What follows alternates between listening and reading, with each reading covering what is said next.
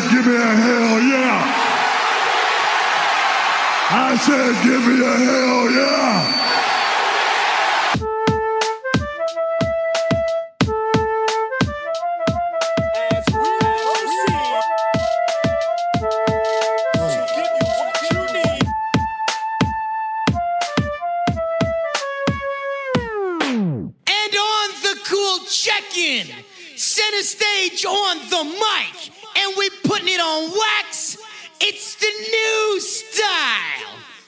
What up, what up, everybody? Welcome to the Fight Game Podcast. Happy today to have my buddy Paul Ace Fontaine to talk about some New Japan Pro Wrestling and some UFC stuff uh, after that. What's going on, Paul? Uh, not a lot. Just finished watching the Dominion show, and uh, I'm pretty pretty pumped up about it. So uh, th- I think the the hard part about watching these shows is that unless you live in Japan, they are often right smack dab in the middle of the night when you should be sleeping. What was your uh, what was your plan of attack in, in trying to get through this show without being spoiled today? Well, originally, I mean, and, and if I was on the West Coast like you are, I think I would have been able to watch it last night. But um, I the UFC show ended at about midnight my time, and I was really hoping to stay up and watch it live, or at least try to watch as much of it as I could. And I fell asleep before it even started. So I actually woke up at at 1:40, which is the exact time the pre-show was going to start, and I'm like, "There's no way I'm going to stay up." so I just I went to bed, woke up at eight o'clock, turned it on, and I was planning to watch it right through, and then kind of real life kicked in, and I had to go away for a few hours, and uh, so I watched I watched the right up until the main event. Uh, and then I had to leave, and then I, I came back and watched the main event. And I had no idea how long it was going to be, so gave myself enough time between the intros and the match and any kind of post match there was going to be. And I just finished watching it about uh, 20 minutes ago. That, that that's kind of crazy that that you were able to to stop and then and hold, hold off on the main event. I'm I'm assuming based on the pacing of the show, you kind of figured that that match was going to be pretty incredible. The the you, you'll get a kick out of this. The only time that I've ever done that in a show, you know, which is sort of paused the main event uh, and, and, had to go do something was during um, Randy Couture and Tim Sylvia, right in the oh in, my god in, in the opening round. Uh, you know, after uh, was, was it was it the first round when Couture knocked him down? Yeah, yeah, I think so. I mean, it's been I've, I haven't watched that match since it happened, but I just remember that's that probably is the match that got me hooked as an MMA fan. So and uh, yeah, I remember that one. so so uh, he puts him down, and I'm like running late. Like I, I shouldn't have even watched that part, and I had to go run off and do something with the kids. And I came back two hours later and and uh, and watched the rest of it. That I mean, it was the best part of the uh, of the whole fight. But yeah, that, Yeah. That, that, that that's a tough thing to do, uh, and something that you're like dying to watch. So much like you, I, I waited until the morning, stayed off Yeah. of social media all evening, um, and then uh, and then all morning, which was really hard, by the way. Uh, I, Yeah. I, I think I saw a tweet from Alan 4L um, about the Kushida match, and I forgot. I was like, "Oh crap!" Like they're going to be talking about this show, and I had to had to shut down, but didn't get spoiled, so so that was good. Um, so I guess the the first thing about this show is uh, coming out of it and after watching it. I think the first question that just about everyone is going to ask is which of the two Omega Okada matches did you like best? The first one or this one? oh, uh, for me, this this one, not not no question. Um, I didn't even think like I mean that first match was great. I don't see why it got six stars, and I like I don't even think it was his best match of the year, like Okada's. And that's no knock on the match. I just thought like he's had so many great matches, and my favorite so far was um, this is the Suzuki match. But I mean, you know, you can pick any one of them, and and you know, and, and we can have a conversation about it. And neither one of us is going to be right. Um, you know, he, Okada's just had the most amazing year of anybody in history, I think. But this match to me was better. I'm a mark for these draws, you know, that I don't see coming. And um, and I mean, everyone was talking that this might be a 60 minute draw, but it never even crossed my mind until it got to five minutes left, and then I thought maybe, but then I even thought maybe they do a late pin, and uh, and I mean, I still did like a minute left, and I thought it could have been a late pin, so I was just hooked right in and just right involved with it. And I think part of it too was the fact that I didn't actually see the first one until maybe two weeks after it happened. Um, so by, by that point, I think my expectations were so high that that could have affected it. And if I would have watched it relatively live like I did this one, and I had nothing, I didn't see a word about this match before I watched it. So I think that kind of helped as well. Yeah, I, I'm I'm very much in the same boat with you, especially around that first match. I think I probably saw it um, the uh, on the weekend uh, when someone had put it on Daily Motion, and I, I did watch it a little bit more skeptically than than I would have, just because you know you, when when you see something rated as highly as that, your your instinct is. Oh, I have to like break this down, and I have to, you know, look at it as w- where does it not meet this rating? And so I was probably a little biased watching that match, and and I, I, you know, the other thing that we agree about and we did not prepare this because I had no idea that you thought the the match with Suzuki was the best one. That was my favorite of of Okada's oh, wow. of Okada's best ma- uh, matches this year, up until just uh, the the Dominion show. Um, I know my buddy uh, John LaRocca, his favorite one is the Shibata match. His, so yep. you know, there, there's Okada's had so many great matches this year that are going to be you know in in the running for for match of the year when, when the year's all said and done.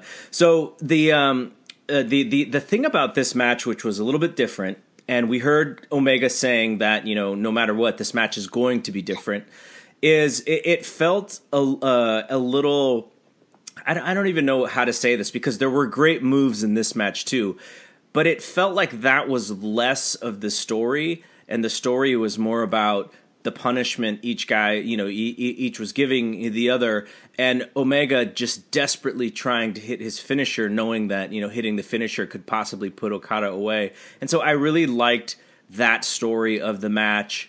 Um, you know, the, everything seemed like a struggle. Like even even early on, you know, there there was a a, a spot in the corner when they were on, on the top rope, and not, it, it, didn't seem like cooperative. That's the that's the word that that I I can think of is it didn't seem cooperative, but it seemed like how you would block someone if they were trying to realistically, you know, uh, shuck you off the top rope to so that you didn't hit the floor. Like it, it, it just felt less uh, uh of a you know of a pro wrestling match in 2017 and more like something realistic that that that you know maybe we grew up on uh, or whatever. But well, you know, you know. Sorry, go ahead. Off there. No, I was going to say like one thing that I really thought of, and I really it really kind of hit me as you were talking there, um, was that the um, if you look at Okada's big matches that he's had this year, starting with Omega and then um, Suzuki and uh, Tiger Mask W, Kota Ibushi, and then um, uh, oh shoot, what was the other one? Um, or the, well, those were the big ones, right? Mm-hmm. Um, they kind of, if you look at the stories of those matches, which were all very different, this match kind of tied all of those stories in together. You had the Omega match, which was just like it was almost like it was just trying to be like you know the best match ever, quote unquote. Yep. Then you had the Sh- the Shibata match, which was like just this hard hitting. Um, that you know, just each guy was just trying to hit each other's hard and see what they could they could take from each other. The Suzuki match was one guy just working over that body part for the whole match and then finally just at the end let up for a second and got caught. And there was that, that part of this match where, where Omega was working over the knee for like 15 minutes.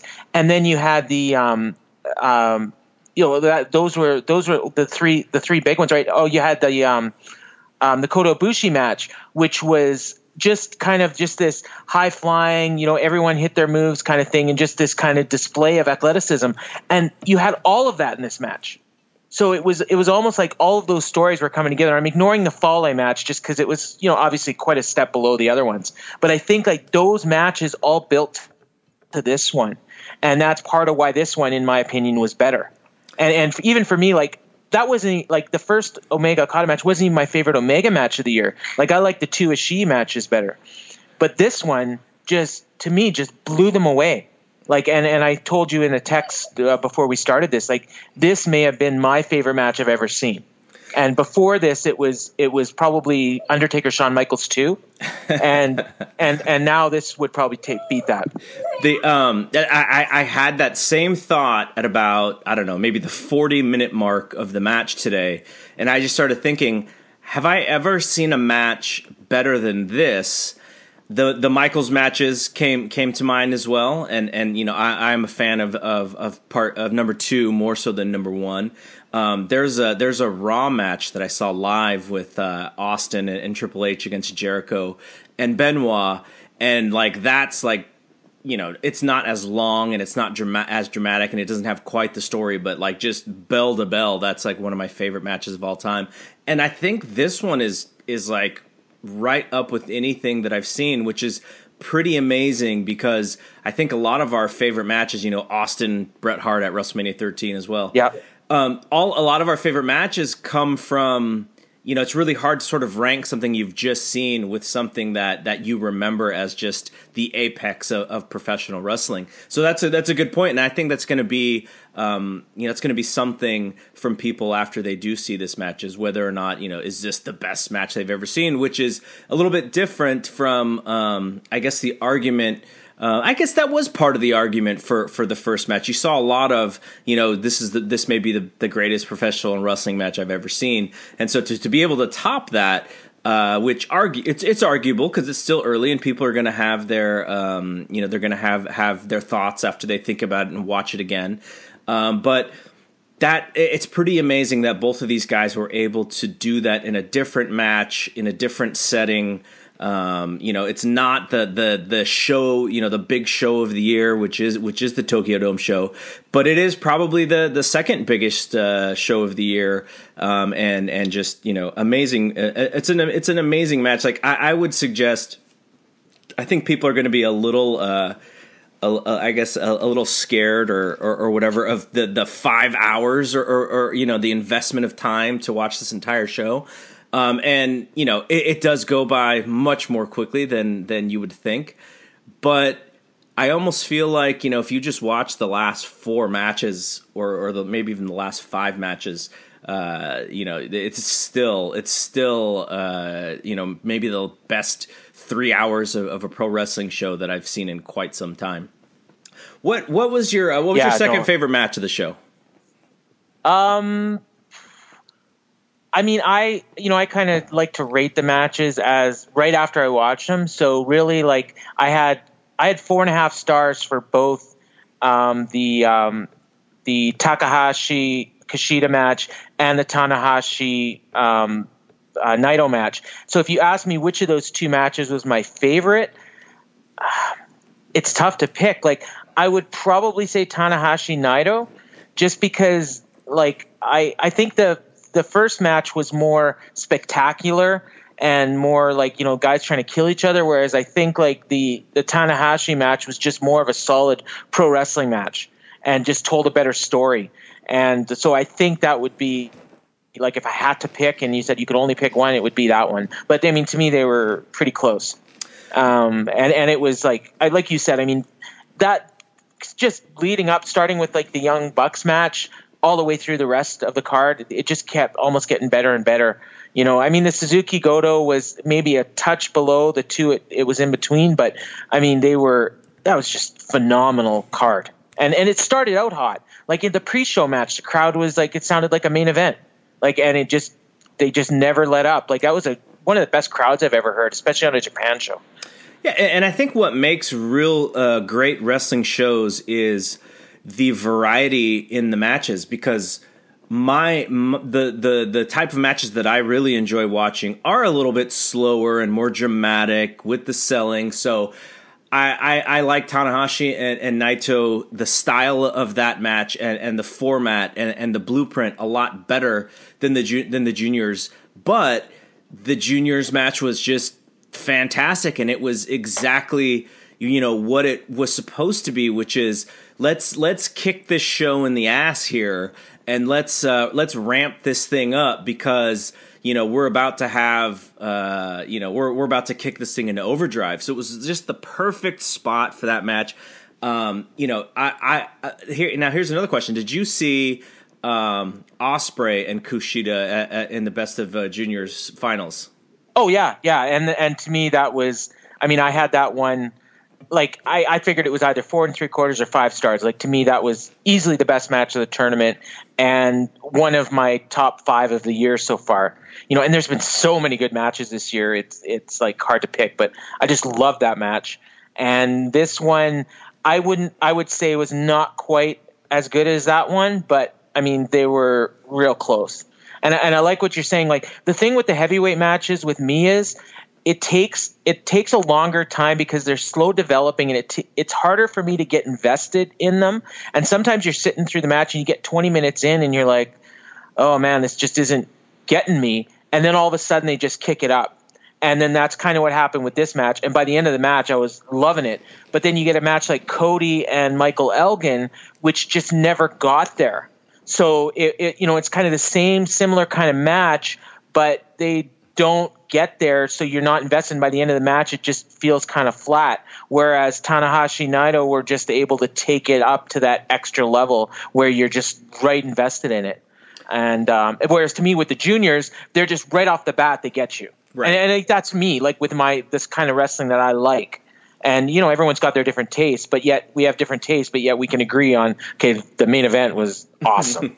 so so so speaking of Cody, um, yeah. he he he's in uh, in a in a spot in the main event match where he comes down with the towel as if he's going to throw the towel uh, so to save Omega, but before uh, before that match, actually right after he beat Elgin, um, he actually said that he wanted Okada, which he is a member of the Bullet Club, and you would think that he's kind of thinking that that Omega is going to win the match. So why would he call out Okada? And so as the as the the match goes and and the, the, young bucks you know are screaming at him to to not throw in the towel, you know what are you talking about? What are you thinking? And then after uh, after the match, which it ends in a 60 minute draw, um, Cody uh, goes to the back where Okada has his his faux press conference and uh, he spits beer at Okada and he challenges him. So, I mean, it, it looks like uh, nothing has been announced as far as I know, but it looks like that may be a uh, a match for the Long Beach show in three weeks. How did you see? Uh, how, how, did how did you feel about Cody being involved in, in, in you know this big of a match? Being that you didn't really like his match with Michael Elgin.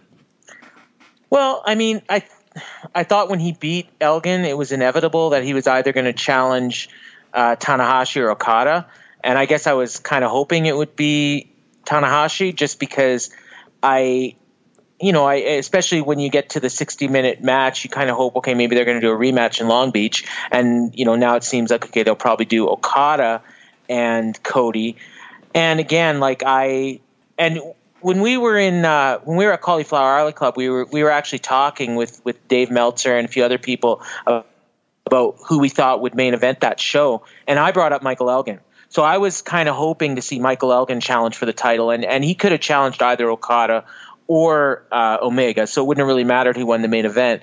But obviously, if Cody's going to challenge, it had to be Okada either winning or retaining. Um, but then when he came out there in the end there, I'm thinking, okay, well, what's going to happen here? Maybe he's going to try to cost um, um, Omega the match, and then you know somehow he doesn't, and then maybe they do Omega and Cody. Cody gets kicked out of the Bullet Club, but clearly at that point it was obvious Cody's the next challenger. New Japan's pretty pretty by the numbers when they when they set up their challengers, and, and I think it's really good. So you can see where they're going, and obviously Cody was going to be the next challenger. Um, and you know, I don't know, like I, I, it's not that I dislike him. I just I don't think he's on the level of of, of these other guys, and I, I think Okada's going to have a really hard time getting a a four plus star match out of Cody, but we'll see. and do you think Cody has a uh, has a chance to beat him? I, I, God, I hope not. I mean, I guess if he does, the the story of the match would be that uh, you know that maybe o- Omega took so much out of him that you know that Cody was able to capitalize on it. I mean, they'll go into it. I mean, it's a good story because Cody's probably going to win the ROH title uh, in a couple weeks at the Best in the World. So it'll probably be champion versus champion in Long Beach, which is you know it's a good story. Um, and I, yeah, I, I, mean, I guess, yeah, if the story is that, uh, you know, this match took so much out of Okada that Cody was able to capitalize and, and take the belt. And then, you know, who knows, maybe, maybe Omega uh, goes ahead and, and wins G1 again and challenges for the belt. I don't, you know, I don't know. I don't know where they go from there. I mean, but it, it, it does seem that come Wrestle Kingdom 12 that we are probably going to get a third match, which um, I, I, mean, I'm already sort of looking forward to it, even though I just watched these guys kill each other for 60 minutes because, uh, it, it, you know, with, with, with Omega not getting the win, with him hitting his his one winged angel finisher, but not in the middle of the ring. I mean, there's still so many things that they could they could build up to to uh, to, to in a in a third match, and uh, I you know I, I I don't I don't follow New Japan as closely as say I follow WWE just because it's a little bit harder to do so, but um, so that that may not be what they're doing, but it just seems like you know to do it for a third time uh, would be would be you know sort of the right way to do it. I don't know. What do you think about them facing off again? I think I think you're probably right. Um, although I imagine it would depend on whether or not uh, um, Omega is going to re-sign with New Japan because I think his contract is up at the end of January 2018. So uh, what they and what they could do, I mean, they could have Cody win the belt and then maybe Omega leaves Bullet Club and beats Cody for the belt, um, and then maybe Okada wins the G1 and actually challenges Omega at Wrestle Kingdom, that would be a different way to go. And then if Omega's leaving, then Okada could could come out of there as a champion again, having having won the trilogy. Or if Okada or if Omega's staying, then he could retain, and then eventually you'd have to have a fourth match down the road at some point. But um, you know, I think, yeah, I, I mean, if I had to put money on it, I'd say we're very likely going to see uh, a third match between those two at next year's Wrestle Kingdom, however they do it. And there's a number of options. So uh, guess uh, guess uh, Big Dave's uh, star rating uh, come Wednesday night. Six and a half. I don't know. You know, I, I was thinking about that because it's it's tough, right? Like if you give six stars, it's going to seem so cliched, but I mean, I I don't see how you could think that this match wasn't better than the first one. Uh, unless like there's just something that he saw in that match that would just made it so special and this one wasn't but i mean i almost thought like as soon as he rated that match six stars i thought oh man you know you just shouldn't have done that like because you know every match it's not six stars from now on well what was wrong with that match what was wrong with that match i mean i think of like ty um, Tyler Bate and uh, Pete Dunne, you know, and, and he gave it four and three quarter stars, and everyone, oh, what was wrong with that match? What was wrong? Nothing was wrong with that match. You give it, it's four and three quarter stars. It's one of the best matches ever. Like, you, you know, you, people you, just don't get it. And, but you know what's interesting is that match on that NXT show, you know, based uh, on that card with all those other matches, it did feel like, you know, four and a half, four and three quarter. But if you put that same match on this show, what does it get? Four and a quarter? I think it depends where it is in the card, you know, and the, the, the crowd reactions, and you know, there's a number of things it depends on. But I mean, it's hard to say. Like, I, I just don't think you'd see this match on on that stage. Like, you, you look at um, you know, or or this, I mean, you could have those two guys wrestle each other, but they wouldn't have had that match. Like um, Jay Lethal and Adam Cole last year at Wrestle Kingdom had a match, and I mean, it was three stars, you know, and, and, and that, and then they have the same match in Ring of Honor and, and it's, you know, four plus because it's just, it's a different audience. Yep. It's different guys. They're more comfortable. You're just not used to it. And I think for whatever reason, those guys knocked it out of the park in front of that audience on that night. And I'm not sure they could have done that in Japan. Um, but, but give them six months to get, for the crowd to get used to them and then have that match, you know, it, it might have been five stars. You know, it, it's just you know it it's um, there's so much that goes into a great match, and and the crowd is a big part of it. Um, you know, I, I heard a lot of guys like talking about the Neville and um, uh, TJP match on this last week's 205 Live, and and oh, it was great, and it was better than Bate and Dunne and whatever. And it's like you just can't even compare them because that 205 Live crowd is just so dead, mm-hmm. and they had a great match. And and again, it was like, but how can you rate it like you just you're just not invested when the crowd is sitting there not doing anything and the, even the announcers are barely awake and and you're pay, half paying attention it's just like you can't. It's just not on the same level. And and I think like there's so much that goes into a match, and and like even how you watch it, like we talked about, like we watched it rel- this match relatively live with no preconceived notions of what it was going to be and and formulating our own opinion based on what we saw not letting anyone else affect what we did and i was so grateful i even put something on facebook today saying oh i've watched everything but the main event and i had a few people comment on my post but nobody said anything about the main event they so knew. I, I was so glad you know one, That- one guy just said oh he has had like five great matches and that was it so i knew it was going to be a great match but I, I knew that going in you know like i mean if they had a dud I would have been that would have been way more shocking than the best match ever. What what what was your favorite uh, non NXT WWE match this year so far? On non WWE NXT match. No, non NXT WWE. So Oh. just the main the main roster. well, besides this one today. Oh, you mean okay? Non In- in oh, WWE. WWE. Yeah, oh, yeah, yeah. Um, okay, yeah, yeah. Sorry, uh, probably AJ Styles and John Cena at the Royal Rumble And what um, is the one that kind of springs to mind. what what did what did you give that? Do you remember? Uh, I think four and three quarter, Okay. um, maybe four and a half.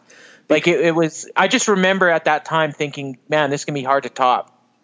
Yeah, and And- and and, like it, it's such a weird thing when, when you think about star ratings because if I watch like when I watched that John Cena and AJ Styles match, I knew a lot of people were going to give it um, you know a, a really high star rating, but I also thought, well, there's going to be so many matches in NXT and in New Japan that are going to be better than that.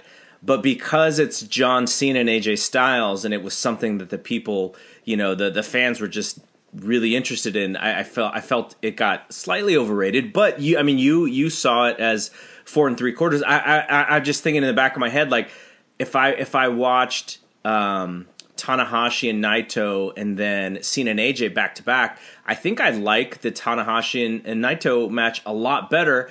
And I bet you they get uh, probably the same star rating in the Observer. Well, and again, it comes down to personal taste, right? And and the style of match that you like. And I think with the Cena and AJ, for me, it had more of what I like, like on the junior matches, like that kind of style. So I guess you get that with AJ, but but also Cena, like he can bust out the big moves. But then you also get the heavyweight thing of telling a story, and they were telling a story in that match. So to me, it kind of had both of that. Um, and and again, like I'm not even sure that that was their best match. Like maybe last year year SummerSlam was better, but this like this match to me was you asked for this year, and it, and it was probably my favorite WWE match this year. At least it's the one that sprung to mind. And I mean, I'd, I'd have to go back and, and look, and I mean, there's so much that that it all kind of sometimes blends together. But um, you know, and, and in New Japan, I mean. And I've watched pretty much all the big matches this year in New Japan, not always live. Like I've kind of like since the Super Junior started, I've kind of been trying to make a point to see this stuff relatively live. Yeah. Because uh, like it's just I don't want to be kind of out of the loop, and I want to make my own opinions, and I and I enjoy it. like I, you know, I couldn't wait to see Dominion. Like I, I, again, I wish they aired at a better time, but I mean, seeing it the next day is not too bad, especially on the weekend. It, it might be a little harder if, if it was like on a Wednesday or something, and try to avoid it while you're at work and bored, and you just want to check Twitter, but you can't. You know? The, yeah, the, the um yeah and and and I think you know the the reason and I'm, I'm in the same boat as you is that the the product has just been so good and it has delivered just about every time. Um and you know that's that's why we both are just like trying to trying to figure out a way a way to watch it. And it's even going to get uh, a little harder um, depending on how much uh, how much stamina you have come July with the G1 how, how, are you planning on trying to watch as much of that as you can Well, I think uh, you know my idea, and I kind of tested it out a little bit this year with the world with the World Juniors. I was going to say we had hockey in Canada, we call it the World Juniors, but um, with the with the junior tournament was you know I'll watch in the morning before I go to work because if they're up already, I can watch at least a couple matches and maybe start with the main event and work backwards, and then at least I'll see the, I'll see the real good stuff. Yeah. some of those some of those um, uh, you know uh, one camera uh, match matches with no commentary are really hard to watch. But uh, you know, if you don't watch them, you sometimes miss some really good stuff. So I, I really do try to watch them. Although I, I got to say, like I, if it's not a tournament match, I'm skipping it. Like on those cards. Yeah, And, no, you know, I agree. I, I think that's Yeah. the way to do it. Yeah, and sometimes you miss really good stuff. Like a couple of years ago when I first got New Japan World, I was trying to watch everything, and I saw some really cool six and eight man tags that you know I probably never would have saw. Um, you know, especially with like guys like Ishii, who's like really probably my favorite wrestler. Um, you know, in, in some of those six and eight mans that you know they're setting up the matches for the next day on the tournament shows, and um, you know those are really good. But man, you only got so much time in the world, and you can see those matches anytime you want on New Japan. For sure, yeah, yeah. So okay, uh, just gonna go. Give me your quick and immediate thoughts on uh, some of these matches that that we haven't really talked about yet. I'm gonna skip. I'm gonna skip the first uh, the first three. The the pre-show match uh, was uh, Finlay and a lot of the young guys, um, and it, and it was it was good because all those guys are just basic fundamentals and and you know they they don't really go off of you know outside of what they what what those fundamentals are. Um, and uh, and the first actual match was um, Tiger Mask, Tiger Mask W, Makabe, Nagata, uh, beating Tenzan, Liger, Kojima, and Nakanishi. Um, and then in the gauntlet for the Never Six Man uh, titles, Evil, Sanada, and Bushi uh, won the match to retain their belts. And so uh, let's start with Young Bucks beating Roppongi Vice. Give me your quick and immediate thoughts. Okay, and uh, I just want to say one thing about the opener was um, when Kitamura tagged in, and and he was in there against Oka. The pop from Yeah. the crowd, just like this was like a Shii squaring off with Hanma. Like it was, and it just got me like thinking, man, this is gonna be a great show if the crowd is this hot already in an opener. And I think Kitamura is gonna be a big, big star in like not too long a time. But to the Young Bucks match, um, I was a touch disappointed. It wasn't quite as good as I thought it might be. I'm not a huge fan of Roppongi Vice, and the Bucks to me are. I like them, but I don't think they're like the best tag team ever, like a lot of people think. So I kind of gave it like three and a half, three and three quarter stars. It was a, it was a good match. It was a real good match, and Young Bucks won. And I like the Michael Jordan storyline that they went with of six time champs. So Yep. that was kind of cool. Yeah, I, I think uh, it, it was. It, it, it was a little. How do how I even put this? I guess it was a, a, a little lesser than than you'd expect based on how much of the Bucks that, that you've seen, and I think I liked that. I think I liked them a little bit more tapered tapered down, but they weren't really in the spot to to steal the show. Um, and so I think they they had a really solid solid tag team match. There was actually pretty darn good psychology in this match too. Even though you know some of the the goofy spots where um, I think it was uh, Nick did like a senton off the top to break up uh, a submission or Yeah. something like that was kind of goofy. I was like, Yeah, oh, was maybe like an axe handle or an elbow would have been sufficient. But um, overall, you know, I, th- I thought I thought it was fine, and it, and it was it, it, like you said earlier, it really kind of kick-started things as well. It um, it, it made that sort of seem like okay, like this this show's really is really starting now. Um, the uh, the Guerrillas of Destiny beat War Machine to get their IWGP Tag titles back. Your thoughts? Um, yeah, again, it was uh, you know hard hitting. Ex- you know, pretty much exactly what you would have expected. Nothing better, nothing worse. Um, they had a really good. They had a cool story at the end where um, uh, I think it was Ray Rowe um, had the chair that. Tama Tonga was going to hit him with, or it might have been Tanga Loa, and then he got the chair from him, and then rather than hit him, he throws it out of the ring, and then the and then Tanga Loa hit him with the chair, nasty chair shot. Um, I didn't quite like that, and then they, they ended up taking the titles. So I mean, you're probably going to get a rematch with these guys. Um, you know, I, I probably gave it three, three and a half stars somewhere in there. I mean, it was it was solid. It was exactly what you'd expect, and uh, you know, I'm, the fans seem to like it, so that's all good. Th- there was there was a spot in the match where I think it was Hanson springboarded himself off the middle rope, and I was like, "Oh man, they they need to tighten those things after this match." like that dude, Yeah. that dude for being so big.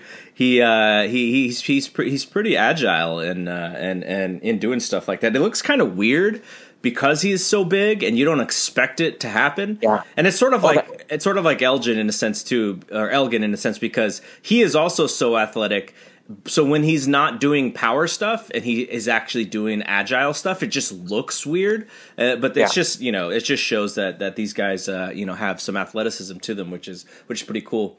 So we talked about Cody.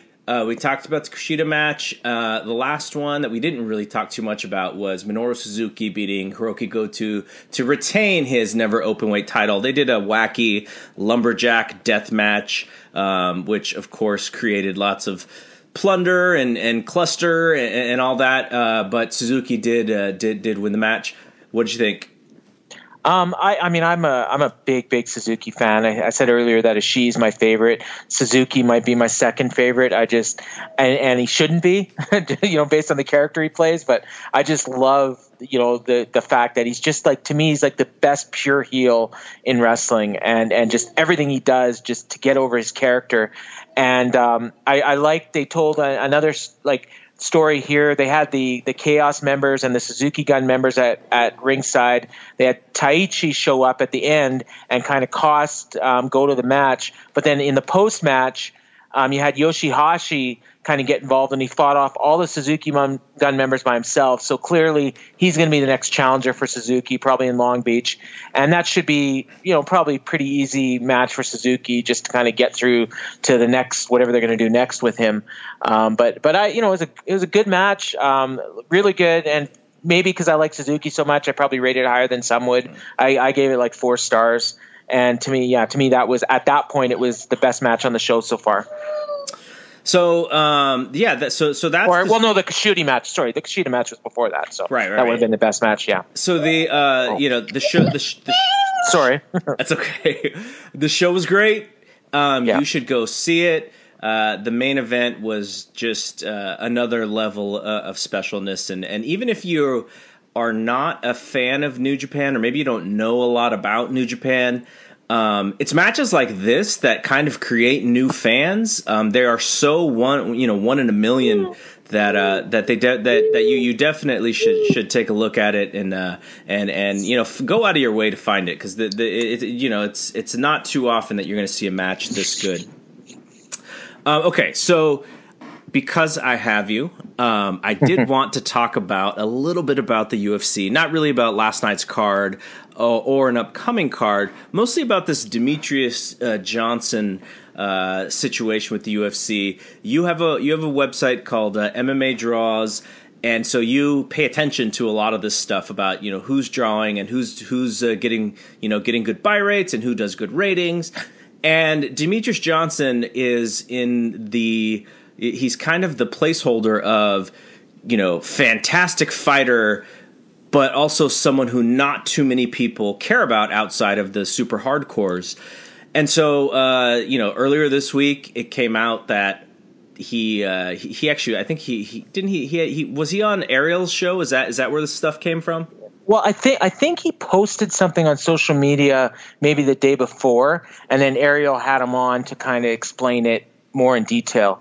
And I And- think that's what happened. And, and so basically, the, the gist was he feels that the UFC is um, forcing him into fights that, that he doesn't necessarily think are the best ones for him, but in addition to kind of um, also limiting his, you know, his, his, what he can do as far as uh, whether he gets. Um, you, know the pay per view uh, points and, and such. So uh, uh, now, correct me if I'm wrong because th- this is kind of convoluted just based on the back and forth. But he said that he had a fight with with Ray Borg.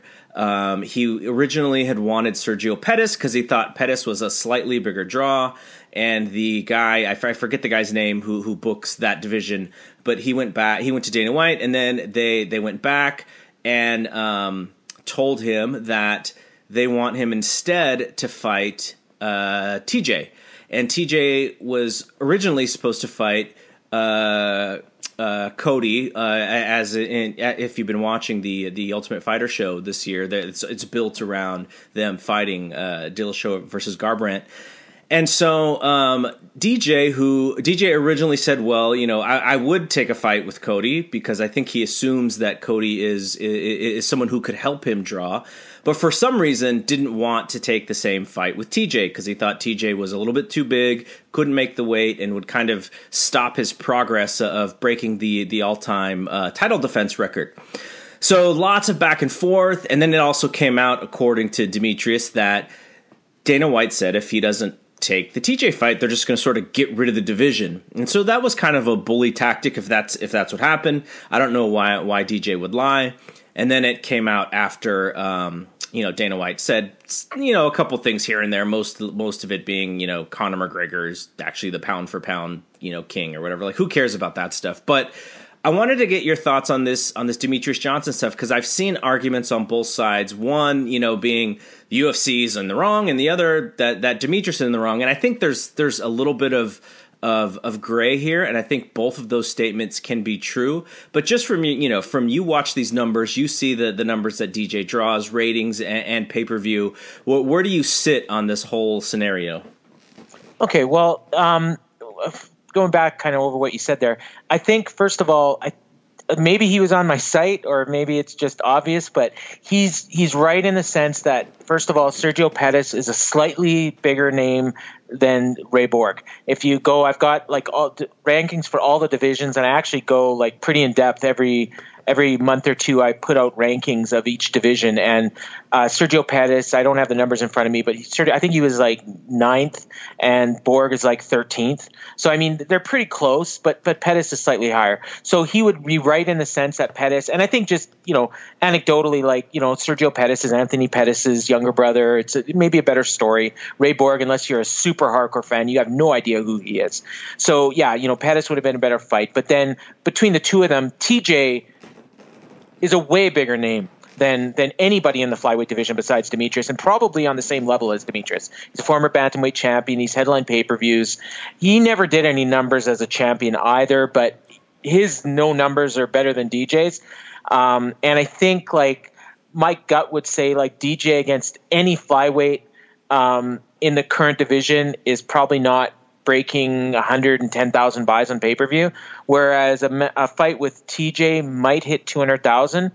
And I think Cody is pretty much at the same level as as TJ. He's actually lower on my rankings on the bantamweight, but that's just because he hasn't really had time to build up his name yet. And I think he's probably slightly underranked by the way I figure out my ranking. So I, I think Cody and TJ are about the same level, and it doesn't really matter. So I don't know why DJ's putting up such a big fuss about T about fighting TJ or Cody, uh, except for the fact that Cody's injured anyways. So what difference does it make? Like the Matt, he's got to have a fight soon. Cody's not ready. TJ is. I think he should just fight TJ. It's going to make him more money. Um, he's going to make UFC happy. Um, he's got some points there, and I think like threatening to scrap the whole division is just. Dana says and does a lot of stupid things, and this is one of them. If he actually said that, um, I don't think they should scrap the whole division. But then again, if they did, I don't think they'd really miss anything. Um, it's not going to be a draw. If DJ all of a sudden moved to bantamweight or retired, I mean, there's no one in that division that could carry it. Brandon Moreno is about the only guy that I could see potentially being a star down the road, but he's got to win a few more fights. But I think he's got a personality. I think he could be a draw, especially to the Latin American community. But I mean, that's it's there's a lot of ifs there. And um, yeah, I just think like I just don't get why DJ would even want to pick this fight. Do Do you think it has to do with the fact that um, maybe maybe matchup wise he thinks TJ TJ's a little a little bit of a of a tough fight for him because he keeps bringing up this you know breaking the title defense uh, record, um, and then you know like like you, like you said like what's the difference in in TJ and Cody really at, at drawing wise they're probably really close to to the same. So that's the uh, while I stand for for DJ and most you know and for fighters who who don't just you know say yes to to say yes necessarily they look out for their best interests that's the outlier for me when it comes to DJ's argument yeah, you might you might have a very good point there, and I mean it's it's hard to say because you're talking about a different weight class, and, and maybe yeah, DJ sees something in TJ's game that he thinks he'd have a problem with, whereas Cody thinks maybe he could avoid. Um, I think Cody is a hard, way harder puncher than anybody he's DJ's ever fought. So if if Cody caught him, it's it's it's over. But maybe he feels that he can he can stay away from him. Whereas, and especially if Cody had to cut to 125, maybe he'd lose some of that power. Whereas TJ's game with the wrestling and the uh, you know the tenacity and the cardio is gonna is gonna stay with him if he drops to 125.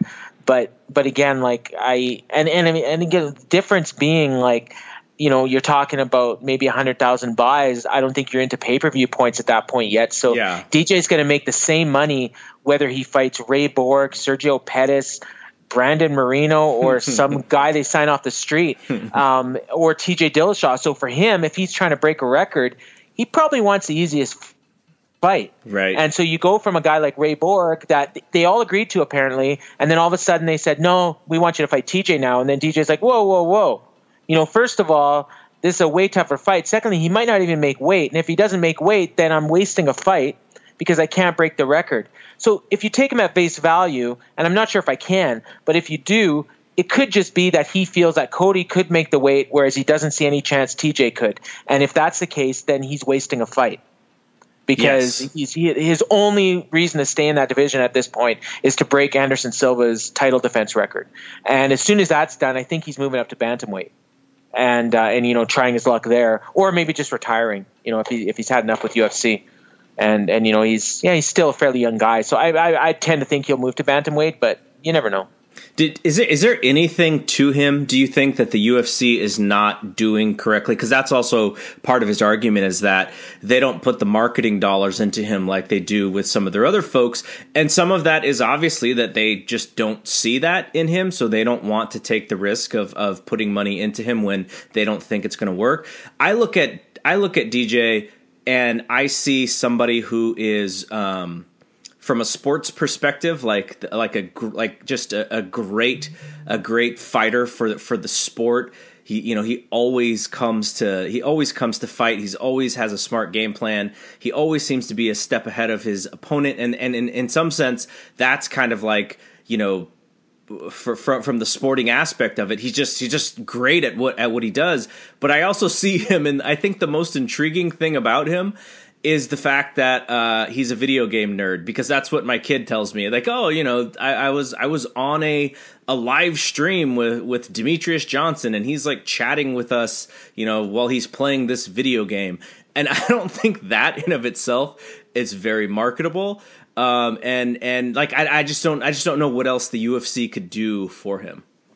I I think. Um, I think UFC listens to the fans, they listen to the numbers, and they listen to the business indicators. So if they see, if they sense a groundswell uh, from the fans, or or if they see something in the numbers that intrigues them, they're going to get behind someone. I, I mean, if you look at when they started pushing Conor, I mean, there had to be a reason for that because if you just looked at the numbers, there was nothing to indicate that he was going to be this big super draw. But they listened to the fans, they listened to the social media, and they could tell something was going on. If they would have put that same effort into marketing Demetrious Johnson, I mean, he probably would be a slightly bigger star than he is now, but he wouldn't be Conor McGregor, and he probably wouldn't even be Jon Jones, and he might not even be, um, you know, Jose Aldo. Like it's. It, I think there's a lot of people that if you talk to them, they might even say, "Oh, I wish they'd just shut up about Demetrious Johnson. Keep telling me he's the he's the uh, greatest fighter that ever lived and all this stuff." And meanwhile, you got people walking out of the arena during his fights. Like, um, you know, the commentators can say so much, the com- commercials can say so much, but when you've got fans walking out of the arena during your fight, that te- that speaks loudly you know and i mean it doesn't it hasn't been happening recently but it has happened with him. And i mean the same thing happened with anderson silva for a while like when he was coming up like until he got in that feud with chael um, he was probably the worst drawing champion they had. Um, and and then it, you know once he kind of intrigues you so i think dj needs that rivalry and i just i just don't think it's there at, at least not yet and i don't see anyone on the horizon that that's going to come there and, and you need need that in ufc to create um, a draw or to create a you know even for one one fight uh, you know a kind of a big story. And then maybe you can come out of that as a bigger star like happened with Anderson Silva and Chael Sonnen. It doesn't always happen. Um, Rashad Evans and Rampage Jackson had that huge rivalry that did the million dollar gate. And then once that was over, both guys' stock just fell. Yeah. And there's no reason why because Rampage was a big star going into that. Rashad was kind of a higher level guy. And once that fight was over, it was like they both just kind of fell off the map. So, I mean, it doesn't always work, but it's your best shot. And, and I just think like, I don't think that division is ever going to draw. And I don't know why. I, I mean, I, I really don't because every time I see him fight, I, I walk away with it. This is the best fighter I ever saw, you know, and I'm a big fan, and I just I just don't understand why, but but you can't ignore the fact that that that it it, it he's not a draw, and if he was going to be a draw, he'd be one by now. So I think he should be happy making the money he's making, and I know that sounds bad, and I don't think he should just take you know don't take whatever they give you kind of thing. Like that's terrible, and it's not you know I, I really should feel better about the fighters, and and they do deserve more money, but um, you know he is not really in a very good bargaining position right now. I'll just say, and and if and if they're prepared to shut down the division, they're probably not going to lose out. The guys that want to stick around will move up to bantamweight, and the other guys can go fight somewhere else. You know, and, and Bellator doesn't even have a, a flyweight division, so I don't know where they go. You, you just mentioned Bellator, and that was the the last thing I wanted to ask you about, which is Bellator has a show uh, in two weeks. Uh, they are running a pay per view uh, from Madison Square Garden. Chael Sonnen, Wanderlei Silva, Fedor, and Matt Mitrione. Um, what what do you think about that show? Do you think it has the uh, the the chance to to do some decent business? Um, obviously, you know, not not to the level of, of what UFC would consider a, a good a, a, good buy rate, but um, what what do you think about the way that they've been marketing that, and and does it have a chance to succeed? Well, I, I think uh, my gut says they're not going to do any better than what the their last pay per view did, or their only other pay per view, which was uh, Rashad, or I mean, sorry, Rampage and King Mo. Um, that was when Rampage was, you know, a much bigger uh, star than he is now. Um, it was uh, three years ago, um, and Fedor. The last time he headlined a pay per view, we're probably going back nine, ten years, and it did like ninety thousand, a hundred thousand. And I don't think he's any bigger than he was then. I really don't think Chael Sonnen and Wanderlei Silva is going to happen. Um, I mean, we'll see, but uh, he's no showed just about every promotional thing that they've done for it uh, at this point, and uh, I just I, I, won't believe that they're going to fight until they lock the cage door behind them. But I mean, even if they do or don't, I'm not sure Chael Sonnen is even a shell of the draw that he that he was when he was fighting Anderson Silva. And Wanderlei Silva's never really been a big draw in the U.S. So, I mean, it's a great card. It's probably the best card they've ever put on if it stays together. I mean, you've got the best fights are kind of underneath. Michael Chandler's defending his title, and you got um, Douglas Lima and uh, Lorenz Larkin uh, for their welterweight title. But I mean, the big names are on top. And then they got Aaron Pico debuting. I mean, that means nothing, but it's a good showcase for him. Um, but yeah, like I, I mean, I think their top end that they can hope for is hundred thousand buys, but could be a lot worse. And the fact that they're running MSG, they're gonna they're gonna lose their ass on this show. Uh, you know, and and I don't. I mean, I guess Viacom's got a lot of money and they can afford to, but I just. Uh, I, I'm I was surprised that they're doing another pay per view, and they're talking like this is going to be a somewhat regular thing, like not every month or anything, but maybe three, four times a year. So we'll see. I mean, it, maybe I'll be surprised. I hope I'm surprised. I mean, I'd like to see some competition, um, and uh, you know, I, I, don't particularly like the idea of maybe having to spend more money for more than one pay per view a month. But if it's uh, you know good competition and you get guys jumping around from from company to company, you get to see new fights. I mean, you know, I'm all for that. I, and, I, and I think that's got to be their hope, right? Which is yeah. UFC uh, you know, has guys who are a little bit disgruntled, but UFC has also put marketing dollars behind them. Someone like a Roy Nelson, uh, who comes over to Bellator, and he's not necessarily, uh, you know, a, a, draw, but he is someone who who people will recognize because of his name.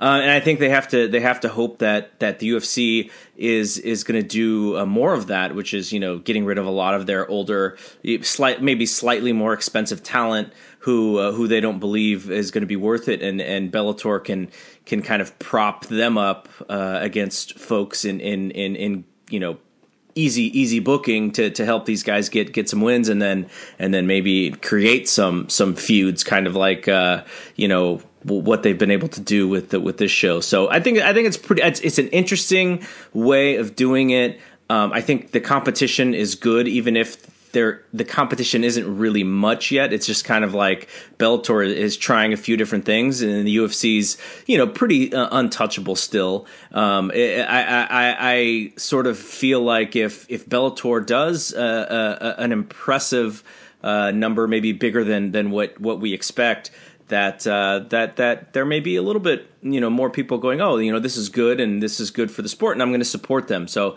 I, I hope I hope that happens just so we create a little bit of competition. But um, like you I mean I, I'm thinking pretty um, not not going over the top on a prediction for for a pay per view here. They still got a lot of work to do. Yeah, yeah, but but again, you know, it's it's nice that they're trying, and uh, we'll see. I mean, I, I I, I like what you're saying too. Like, they, I mean, they they're not even going after like they've hired they've they've got some younger guys that they've even given contracts to. Like Rory MacDonald is only 27; he's in the prime of his career, and and they just signed him, and they gave him Paul Daley, kind of a easier opponent to kind of build him up, and he'll probably challenge for the welterweight title next. They got Benson Henderson, Lorenz Larkin's not too old, so I mean they're bringing in some names. Ryan Bader is you know a little on the older side, but but he's uh, still in his prime. Um, so I mean, yeah, they they've got some some good names, and and they're talking like you know anytime a guy's a free agent UFC, they're probably getting an offer, and that can only be good for for those guys. Um, it may not be good for Bellator if if they're spending a lot of money on these guys, but you know, I mean, they're till they stop doing it, there must be a reason why they're they're continuing. So I, I hope uh, as a fan that that it works out because, like I said, I think competition is good. Um, and uh, you know, back uh, you know, like as going back to wrestling, how we started. I mean, it was never any better than when WWF and WCW were were both at their peak, competing for people. You just had the best of both worlds all the time, and I'd love to see that in MMA as well. All right, man. I appreciate you hanging out. Uh, I know this is uh, kind of it was a, a last minute deal, uh, and, and, you and you were available, so I, I really appreciate your time. Um, if you want to check out Paul, uh, Twitter is uh, Paul Ace Fontaine, and also you uh, I already mentioned MMA Draws, your your your website and also you're writing uh, and doing stuff for the Wrestling Observer. So um, you are you are a busy guy in addition to being a busy family man as well. Yeah, yeah, it's uh, yeah, all those those things you mentioned. Uh, every I kind of tend to focus on the ratings, so usually every Wednesday I'll have a ratings article on the site, and then I cover uh, usually every other UFC show. So you can catch me out there, and yeah, Twitter and uh, MMADraws.com. And yeah, this has been a lot of fun. Thanks. No, thanks for having I, me on. Uh, you know, I, I, I will, I will, you know, hit you up as as, as much as I can because I think uh, getting kind of the immediate reaction on stuff like this is is pretty important. So if if you are available down the line, I will come calling again. Sounds good. All right. So for Paul, I am Double G. We'll see you when we see you. Peace out.